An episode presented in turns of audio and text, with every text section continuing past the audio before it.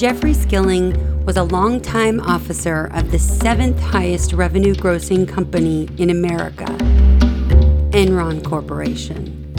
He served as CEO from February until August 2001 when he resigned. He was later convicted of conspiracy, securities fraud, making false representations to auditors, and insider trading. On appeal, he argued that the government prosecuted him under an invalid legal theory and that the jury was biased. There were two questions before the Supreme Court in this case. One, when a presumption of jury prejudice arises because of the widespread community impact and inflammatory publicity of the defendant's alleged conduct, can the government rebut the presumption of prejudice? If so, must the government prove beyond a reasonable doubt that no juror was actually prejudiced. And two, whether the Federal Honest Services fraud statute requires the government to prove that the defendant's conduct was intended to achieve private gain rather than to advance the employer's interests, and if not, whether the statute is unconstitutionally vague. The opinion of the court was divided into three parts. Parts 1 and 2 cover the facts of the case and answer the first question regarding juror bias. Part 3 addresses the second question before the court regarding the Federal Honest Services Fraud Statute. I've divided this opinion into two episodes. Part 1, which I read last episode, included parts 1 and 2 of the opinion regarding facts of the case and jury bias. But this episode, part two, will cover part three of the opinion regarding the Federal Honest Services Fraud Statute. And like I mentioned last episode, this episode contains the part of the opinion that relates to a case before the court this term, Percoco v. United States. And now, part three of the 2010 opinion of the court in Skilling v. United States.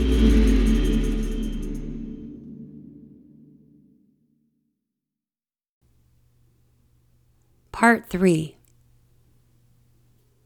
We next consider whether Skilling's conspiracy conviction was premised on an improper theory of honest services wire fraud. The Honest Services Statute, Section 1346, Skilling maintains, is unconstitutionally vague. Alternatively, he contends that his conduct does not fall within the statute's compass. Section A To place Skilling's constitutional challenge in context, we first review the origin and subsequent application of the Honest Services Doctrine. 1. Enacted in 1872, the original mail fraud provision, the predecessor of the modern day mail and wire fraud laws, proscribed, without further elaboration, use of the mails to advance any scheme or artifice to defraud. In 1909, Congress amended the statute to prohibit, as it does today, any scheme or artifice to defraud, or for obtaining money or property by means of false or fraudulent pretenses, representations, or promises.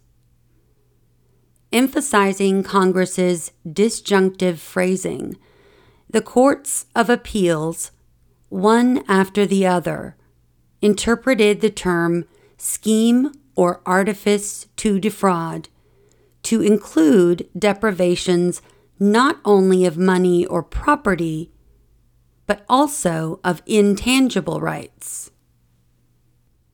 In an opinion credited with first presenting the intangible rights theory, Shushan v. United States, 1941, the Fifth Circuit reviewed the mail fraud prosecution of a public official who allegedly accepted bribes from entrepreneurs in exchange for urging city action beneficial to the bribe payers. It is not true that because the city was to make and did make a saving by the operations there could not have been an intent to defraud, the Court of Appeals maintained.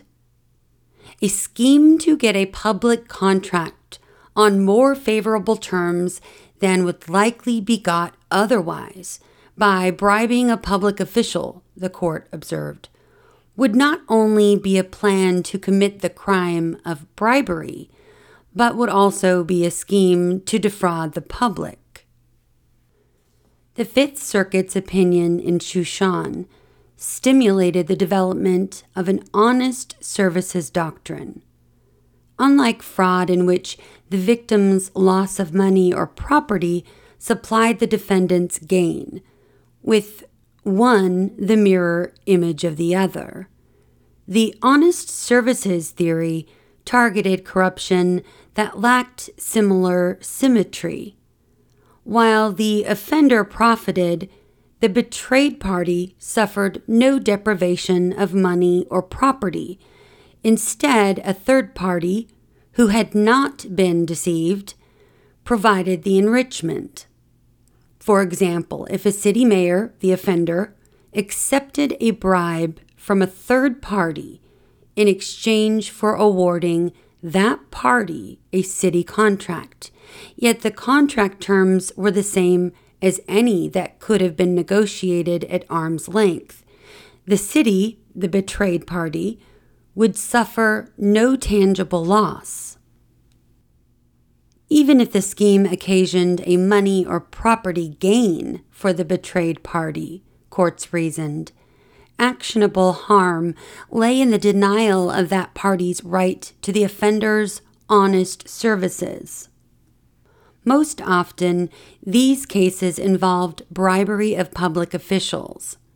But courts also recognized private sector honest services fraud in perhaps the earliest application of the theory to private actors, a district court reviewing a bribery scheme explained When one tampers with the employer employee relationship for the purpose of causing the employee to breach his duty to his employer, he in effect is defrauding the employer of a lawful right the actual deception that is practiced is in the continued representation of the employee to the employer that he is honest and loyal to the employer's interests.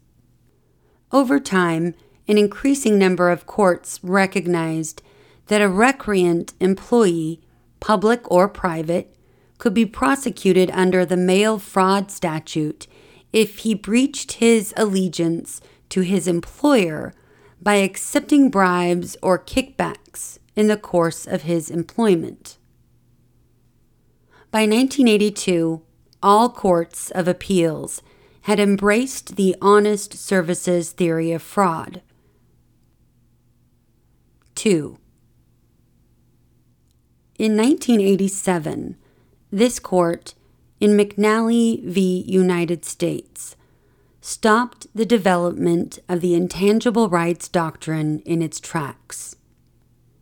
McNally involved a state officer who, in selecting Kentucky's insurance agent, arranged to procure a share of the agent's commissions via kickbacks paid to companies the official partially controlled. The prosecutor did not charge that in the absence of the alleged scheme, the Commonwealth would have paid a lower premium or secured better insurance. Instead, the prosecutor maintained that the kickback scheme defrauded the citizens and government of Kentucky of their right to have the Commonwealth's affairs conducted honestly. We held that the scheme did not qualify as mail fraud, rather than construing the statute in a manner that leaves its outer boundaries ambiguous and involves the federal government in setting standards of disclosure and good government for local and state officials. We read the statute as limited in scope to the protection of property rights. If Congress desires to go further, we stated, it must speak more clearly. 3. Congress responded swiftly. The following year, it enacted a new statute specifically to cover one of the intangible rights that lower courts had protected prior to McNally the intangible right of honest services.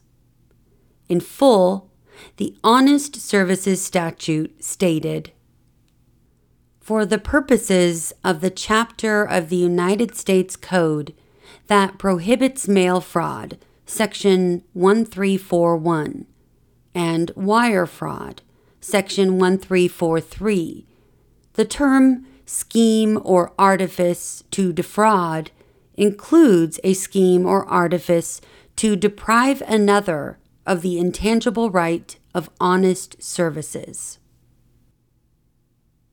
Section B. Section B. Congress, skilling charges, reacted quickly but not clearly. He asserts that Section 1346 is unconstitutionally vague.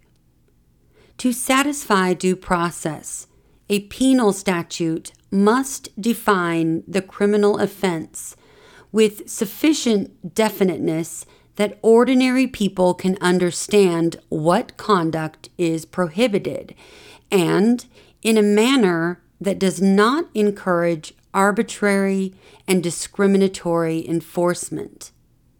The void for vagueness doctrine embraces these requirements.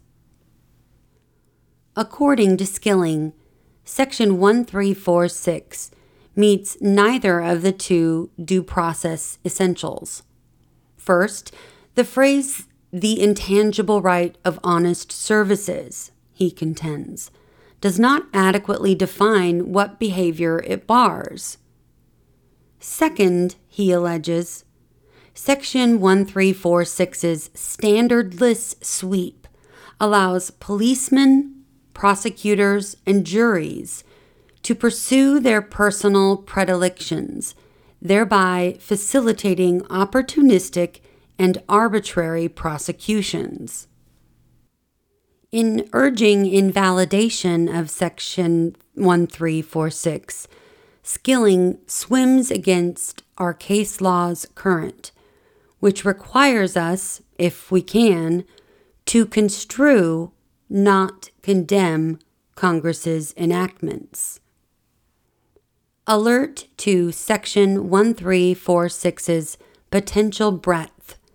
The courts of appeals have divided on how best to interpret the statute. Uniformly, however, they have declined to throw out the statute as irremediably vague. We agree that Section 1346 should be construed rather than invalidated. First, we look to the doctrine developed in pre McNally cases in an endeavor to ascertain the meaning of the phrase the intangible right of honest services. Second, to preserve what Congress certainly intended the statute to cover, we pare that body of precedent down to its core. In the main, the pre McNally cases involved fraudulent schemes to deprive another of honest services through bribes or kickbacks supplied by a third party who had not been deceived. Confined to these paramount applications, Section 1346 presents no vagueness problem. 1. There is no doubt that Congress intended Section 1346 to refer to and incorporate the honest services doctrine recognized in Court of Appeals' decisions before McNally derailed the intangible rights theory of fraud. Congress enacted Section 1346 on the heels of McNally and drafted the statute using that decision's terminology.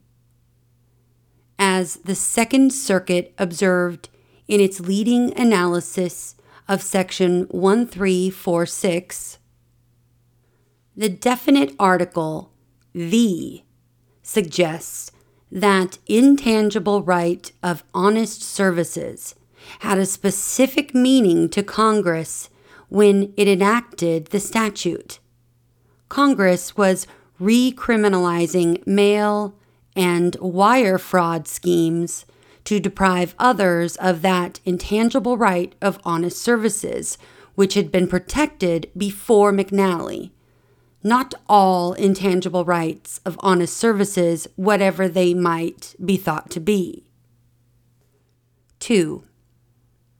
Satisfied that Congress, by enacting Section 1346, meant to reinstate the body of pre McNally honest services law we have surveyed that case law.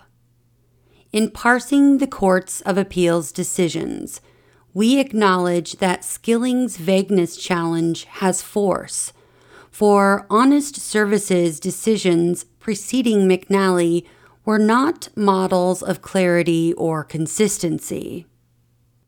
While the honest services cases preceding McNally dominantly and consistently applied the fraud statute to bribery and kickback schemes, schemes that were the basis of most honest services prosecutions.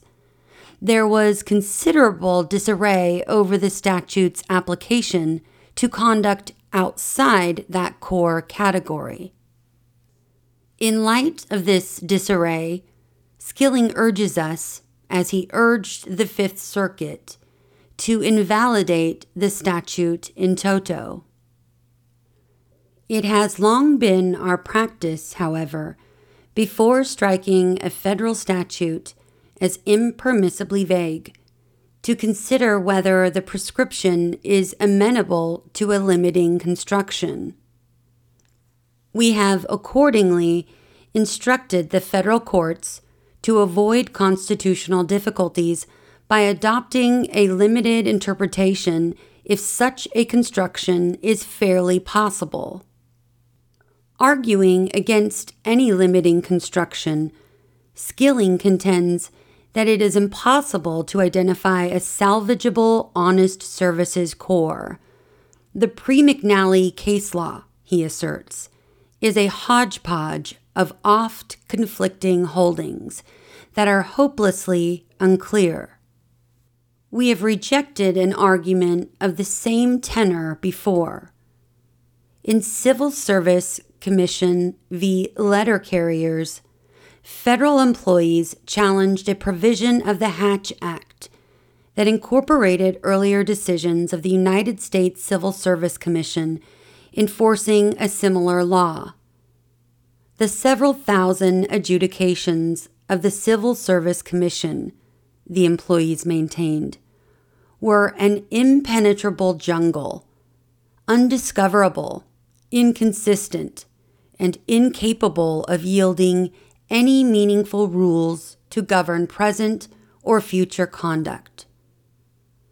Mindful that our task was not to destroy the act if we could, but to construe it we held that the rules that had evolved over the years from repeated adjudications were subject to sufficiently clear and summary statement.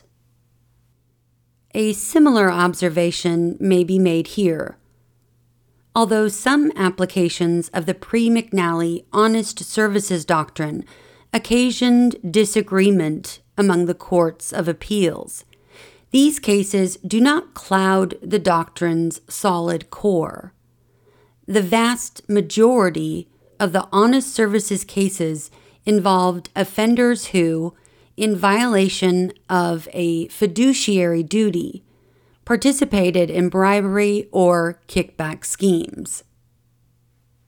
Indeed, the McNally case itself, which spurred Congress to enact Section 1346, presented a paradigmatic kickback fact pattern. Congress's reversal of McNally and reinstatement of the honest services doctrine, we conclude, can and should be salvaged by confining its scope to the core pre McNally applications.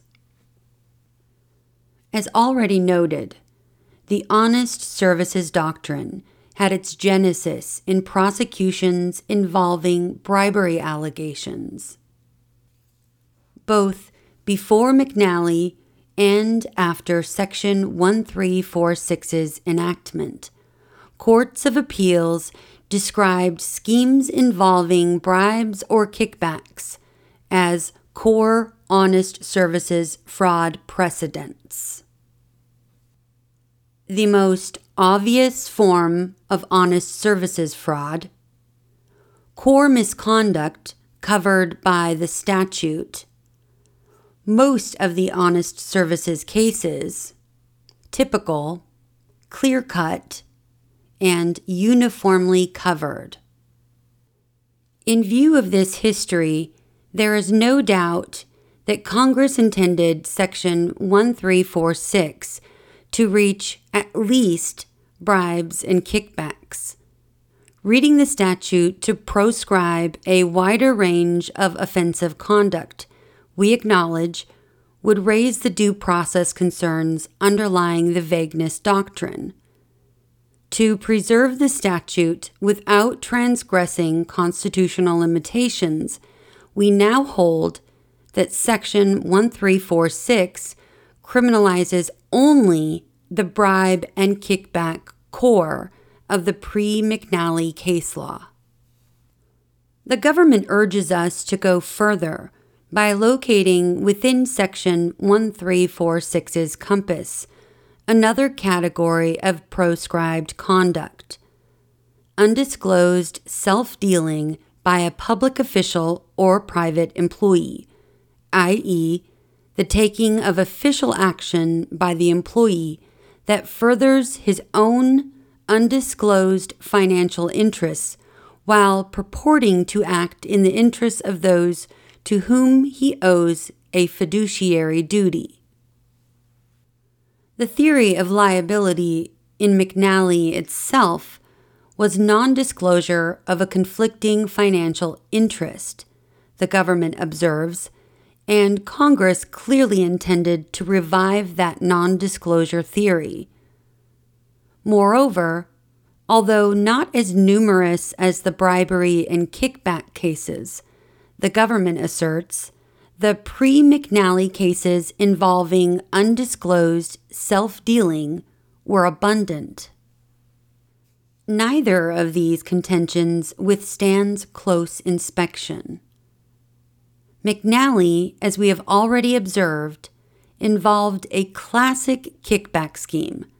A public official, in exchange for routing Kentucky's insurance business through a middleman company, arranged for that company to share its commissions with entities in which the official held an interest. This was no mere failure to disclose a conflict of interest. Rather, the official conspired with a third party so that both would profit from wealth generated by public contracts reading Section 1346 to proscribe bribes and kickbacks, and nothing more, satisfies Congress's undoubted aim to reverse McNally on its facts. Nor are we persuaded that the pre McNally conflict of interest cases constitute core applications of the honest services doctrine. Although the courts of appeals upheld honest services convictions for some schemes of non disclosure and concealment of material information, they reached no consensus on which schemes qualified. In light of the relative infrequency of conflict of interest prosecutions in comparison to bribery and kickback charges, and the inter circuit inconsistencies they produced, we conclude that a reasonable limiting construction of Section 1346 must exclude this amorphous category of cases. Further dispelling doubt on this point is the familiar principle that ambiguity concerning the ambit of criminal statutes should be resolved in favor of lenity. This interpretive guide is especially appropriate in construing Section 1346 because mail and wire fraud are predicate offenses under the Racketeer Influenced and Corrupt Organizations Act and the Money Laundering Statute. Holding that honest services fraud does not encompass conduct more wide ranging than the paradigmatic cases of bribes and kickbacks we resist the government's less constrained construction, absent Congress's clear instruction otherwise.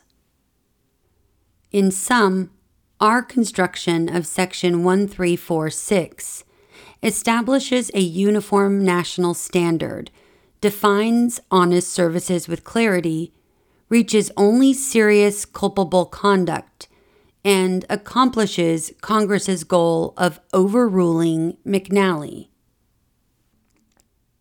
If Congress desires to go further, we reiterate it must speak more clearly than it has. 4. Interpreted to encompass only bribery and kickback schemes, Section 1346 is not unconstitutionally vague. Recall that the void for vagueness doctrine addresses concerns about 1. fair notice, and 2. arbitrary and discriminatory prosecutions. A prohibition on fraudulently depriving another of one's honest services by accepting bribes or kickbacks does not present a problem on either score. As to fair notice, Whatever the school of thought concerning the scope and meaning of Section 1346, it has always been plain as a pikestaff that bribes and kickbacks constitute honest services fraud, and the statute's mens rea requirement further blunts any notice concern. Today's decision clarifies that no other misconduct falls within Section 1346's province. As to arbitrary prosecutions, we perceive no significant risk that the Honest Services Statute, as we interpret it today, will be stretched out of shape.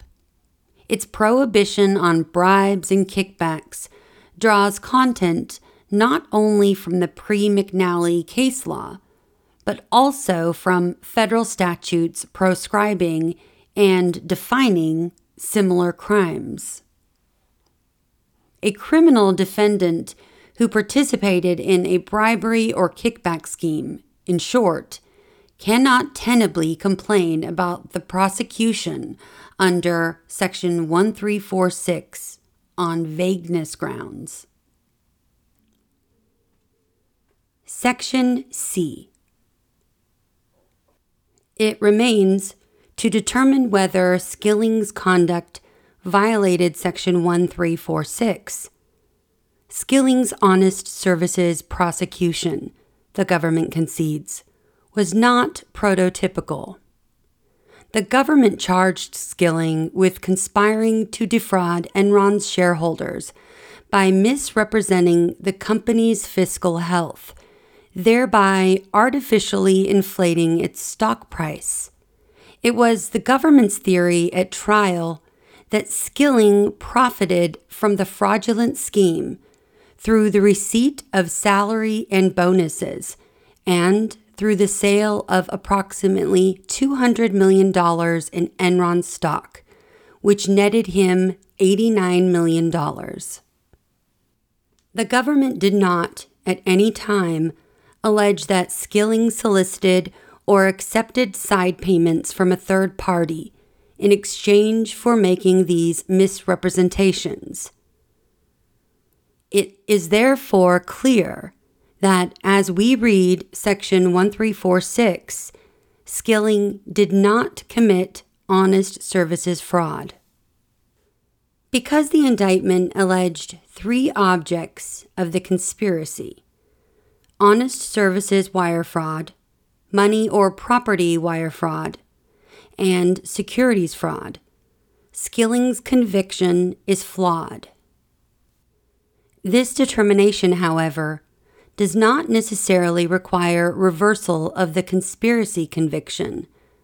We recently confirmed in Hedgpeth v. Pulido, 2008, that errors of the Yates variety are subject to harmless error analysis. The parties vigorously dispute whether the error was harmless. We leave this dispute for resolution on remand. Whether potential reversal on the conspiracy count touches any of Skilling's other convictions is also an open question. All of his convictions, Skilling contends, hinged on the conspiracy count, and like dominoes, must fall if it falls. The district court deciding Skilling's motion for bail pending appeal found this argument dubious, but the Fifth Circuit had no occasion to rule on it. That court may do so on remand. For the foregoing reasons, we affirm the Fifth Circuit's ruling on Skilling's fair trial argument, vacate its ruling on his conspiracy conviction, and remand the case for proceedings consistent with this opinion. It is so ordered.